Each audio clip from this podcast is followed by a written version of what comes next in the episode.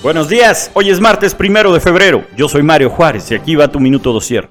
Ricardo Aldana Prieto será el nuevo dirigente del sindicato petrolero al imponerse con el 70% del total de votos.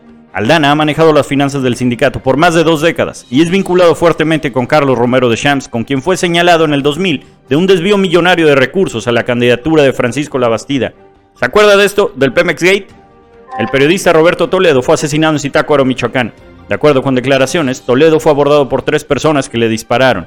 Solo el mes pasado fueron asesinados cuatro periodistas en México y van más de 50 en lo que va del actual gobierno. López Obrador fijó su postura en torno al estilo de vida que lleva su hijo mayor, José Ramón López Beltrán, y que fue exhibida en un reportaje. Este hace referencia a la casa donde vive en Houston y que es propiedad de Carolyn Adams, su esposa. Sin desmentir la información del reportaje, el presidente enfatizó en que no somos iguales. ¿Será? Esto fue Minuto Dosier. Escúchanos por Spotify y nuestro canal de YouTube.